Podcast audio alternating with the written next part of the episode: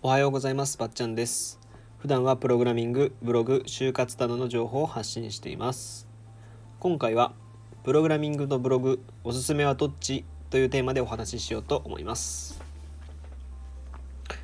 はい。えっとですね、えー、最近まあ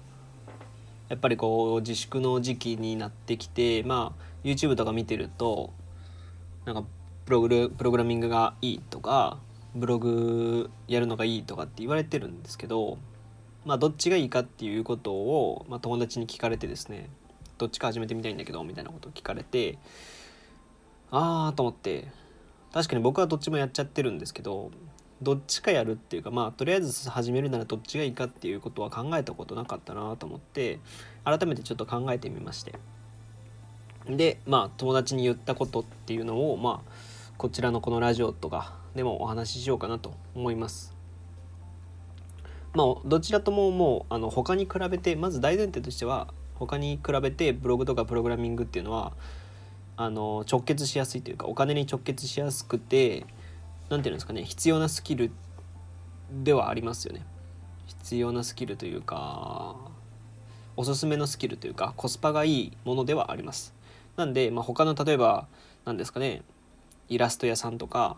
えー、何がいいですかね。なんか本を書く仕事だったりそういう仕事に比べて圧倒的にこのプログラミングとブログっていうのは、えー、すごいコスパがいい、まあ、やること趣味というか副業というかね。なのでこれだけはあの忘れないでほしいのはこの2つはどっちもすごいです。あのすごいですっていうのはコスパがいいです2つとも。なのでどっち始めても言っても大丈夫です。ただまあおすすめの傾向っていうのはなんとなくあるのかなっていうふうには思ったりしてます。はい。で、まあ、結論から言ってしまうと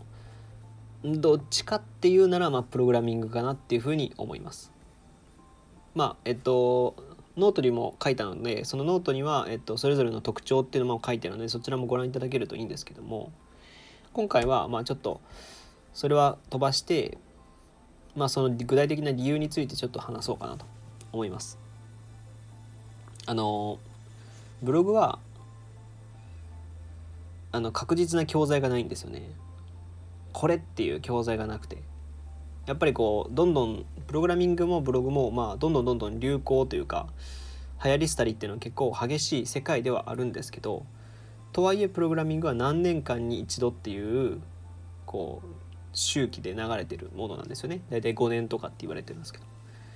でも今ブログっていうのは割と Google の、まあ、言いなりな部分があって Google が例えば明日やる明日アップデートするからブロブログってコロッと変わるよって言われたら明日なんですよね。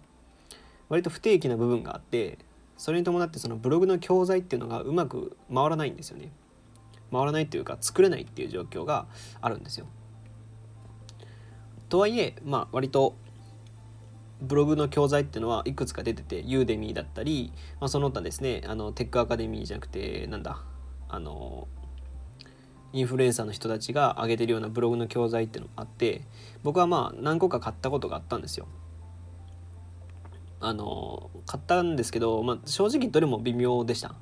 一つ買えば十分だなっていうぐらいのレベル。まあ書籍にもたくさんあるのであるんですけど一つ買えば一つ買ってそれ通りで大体同じです。どのブロガーも同じようなこと言ってます。なんで、一つだけ信じてちゃんとやってもらえれば、それほど、うーん、なんか、この人が言ったからすごいものが隠れてるっていうわけじゃなさそうですね。なんですけど、まあ、ちょっと微妙なんですよね、だから。だから、まあ、宣伝がうまいっていうのもあるんですけどその教材作ってるブロガー自身が教材を作るその人自身が宣伝がうまいっていうのはあるしでそのギャップでなんか内容がないかのように感じてしまうっていう部分があると思うんですよ。で、まあ、結局ここれこれこんだけ言ってきたんですけどブログっていうのはそのどれだけいい教材を見たり聞いたりしても結局のところ手を動かさないと書いてみないと何も身につかないんですよブログって。あのブログとはいえまあ、ウェブマーケティングって言われるものでその読者がどういう人でどういう人で想定して全体のけんニーズ的にはこんぐらいあってだからこれでやってみてあうまくいかなかったうまくいったじゃあ次はこうやってみようとかね徐々にこう PDCA サイクルとかって呼ばれるようにこう計画実践分析をこうずっと繰り返していく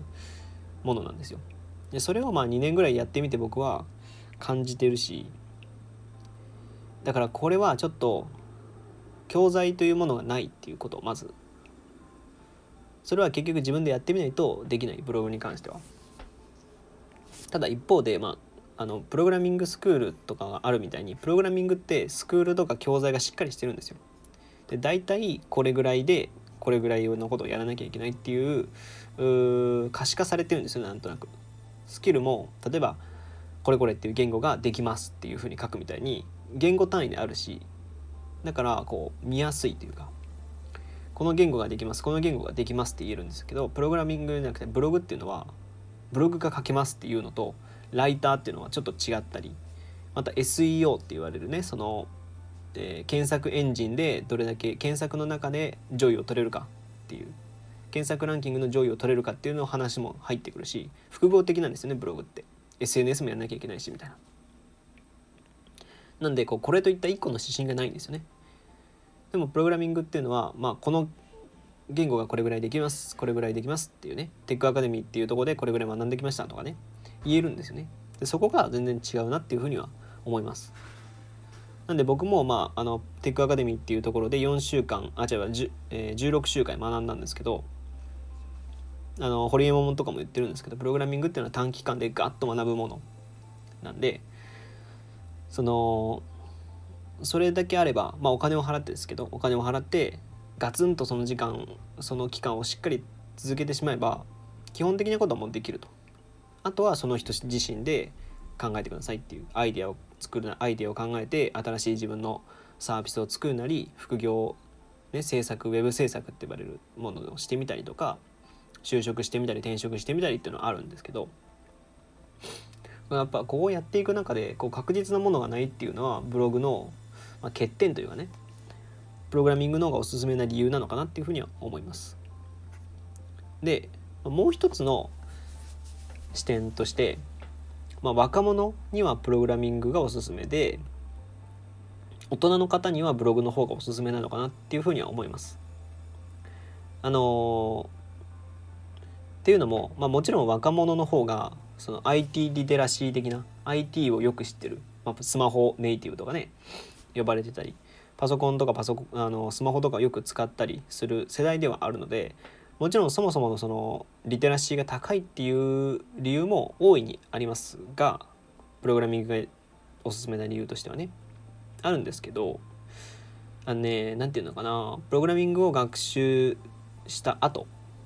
はなんか自分で開発しなきゃいけないってさっき言ったんですけどそのそうなってくると必要なのってアイデアなんですよ。自分はどういう道を進むためにこういう道を進むためにこういうことしなきゃいけなくてっていうでこういうことをするためにはどういうニーズがあってどういうふうに考えどういうものが受けるかなみたいなどういうサービスが受けるかなっていうふうに考えなきゃいけなくてでこのアイデアっていうのは割と大人の人より若者の方が突拍子もないこのアイデアが出るんじゃないかなって思うんですよ。なんかその凝り固まってないというかね頭が固まってない状態の方がいいんじゃないかなと。現実味がないかもしれないんだけどあのそういうことがあって突拍子も突拍子もないアイデアがあってそれに付随するものっていうのはどんどん出てくると思うんですけどあ大人の人ってやっぱこうこう固まってっちゃってるからそのこうじゃなきゃダメだっていうなんかあるんですよね多分。そうに比べるとやっぱ若者の方が人気いいのかなっていうふうに思ったりしてます。でまあこういうふうにアイデアをこう探っていく中でこう毎日毎日通学に使ってたバスとかなんか自転車乗ってる時とか車から見える風景とかも変わってくるんですよね。あなんかあれで苦しんでる人いるなとかバスもっとこうしたらいいのになとかそういうことを考えながら過ごすだけでもまあビジネス視点っていうかねそういうことを考えながら過ごせるっていうこと自体が過ごすっていうこと自体が価値のあることだと思うんですよね。それが別にエンジニアにならなくてもなんか営業とかそういう人たちにとっても使える思考なのかなっていうふうには思いますね。なんでまあ転職とかにも使えるし、まあ、セーフティーネット的にも使えるっていう面で若者にはプログラミングがおすすめなのかなというふうには思います。で一方そのブログが大人の方の方が向いてるっていうことの理由としてはあのまずプログラミングに比べて内容量が覚える内容が少ないということですね。ただ大切なのがブログを書く上で大切なポイントっていうのは読者の目線にどれだけ寄り添えるかみたいなところがあるんですよ。読者がこういう人だからじゃあこういう情報を提供するとうまく物を買ってもらえたりなんか自分のね例えばラジオに流入してもらえたりとかするんだろうなっていうのを頭に入れつつブログを書かなきゃいけないですよね。で自分の書いてる自分の書きたいことを書くっていう意味のブログっていうのは多分違うと思うんですよ。違うというかここの話に出てくるプログラミングとブログのそのブログっていうのは多分稼ぐとかあなんか副業でややりたいとかそういう意味のブログだと思うのでそういう場合には読者の目線が大切なんですよね。でやっぱり大人の人の方がこうなんか悩みを理解してるんじゃないかなと思うんですよ。あの人はあの人ってこういうことで悩んでるよねっていうのは社会経験が豊富な人の方がこの悩みに付き合ってきた回数が多いじゃないですか。やっぱね会社だから何会社っていうのは何かしらのその悩みを解決するためにその仕事があってそのサービスがあるわけだからそこで経験を積んできた人の方が悩みに寄り添ってきた回数が多いんでこういい文章が書けるんじゃないのかなといい文章ってすごいうまい文章とかじゃなくてなんかなんていうんですかね悩みを解決できるようなうん視点で書けるんじゃないかなと思うんですよね。それにその経験豊富な人大人の方がコンテンツにも困らないです。僕もあのブログを1年間ぐらい開けた時があって最初ブログやってでえっとプログラミングっていうものがにが好きになってプログラミングやってで今またブログをやってるんですけどやっぱねこうプログラミングをやってそこで身につけたノウハウとか何ていうんですかねこういうことにつまずくだろうなっていうのがないと書けないんですよねブログって。では最初にブログやってた時って本当になんかあの何て言うんですかねこれこれをやってみた感想とかそういうことしか出てこなく出てこなかったんですよ。だけどプログラミングを学ぶとか就活を経てやっぱこういうことで悩むよねっていうことが分かるだからコンテンツにできるんですよね記事にできるんですよやっぱ大人の人もそうである程度こう社会経験積んでいく中で例えばまあリストラされたけどこういうふうにあの何て言うんですかねいい会社に入ったとか転職うまくいったとかねそういう経験がある人の方がそのコンテンツ的に滞らないというかねコンテンツ的に続くものだと思うんですよ。多分ブログって一番悩むのが自分が書けることがない書くことがないっていうネタがないっていう状況が一番悩むんですよね。そこは多分大人の人の方が悩まないんじゃないかなって思うんですよね。でまああとそのプログラミングは短期間でまとまったガツンとまとまった時間が必要なんですよ。だから学生とかって夏休みとか冬休みとか結構あるじゃないですかだからガツンと時間を使えるんですけど大人の方ってやっぱ毎日仕事してで副業をしようと思ってると思うんですよねまあだから6時とかまでやってそこからまあ何時まで10時とかまあ7時ま7時ぐらいに帰ってきて10時とか11時までやるってなると毎日まあ4時間とか5、まあ、多くて5時間ぐらい取れるんかな？っていう感じなんでそのプログラミングやると5時間5時間5時間を続けていくよりは10時間を2日間とかガツンと取った方が効率的なんですよ。あの覚えやすいというか。だけどブログは逆に毎日のペースをちゃんと続けてコツコツやっていく人の方がうまくいくんですよ。ちゃんと継続していけばね。ちゃんと継続してコツコツやっていける方がうまくいくっていう。社会経験というかまあ大人の方の方が自分のリズムっていうのはなんとなく分かってると思うので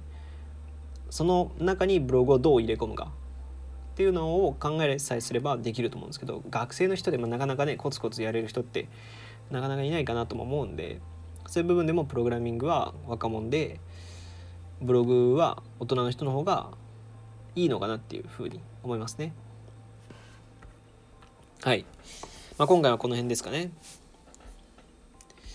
というわけで今回はプログラミングとブログどっちがいいのというテーマでお話ししてきました、えー、他にもですねブログやツイッターでも発信しているのでそちらもご覧ください。またレターとかお便りをお待ちしています。また次回お会いしましょう。ばっちゃんでした。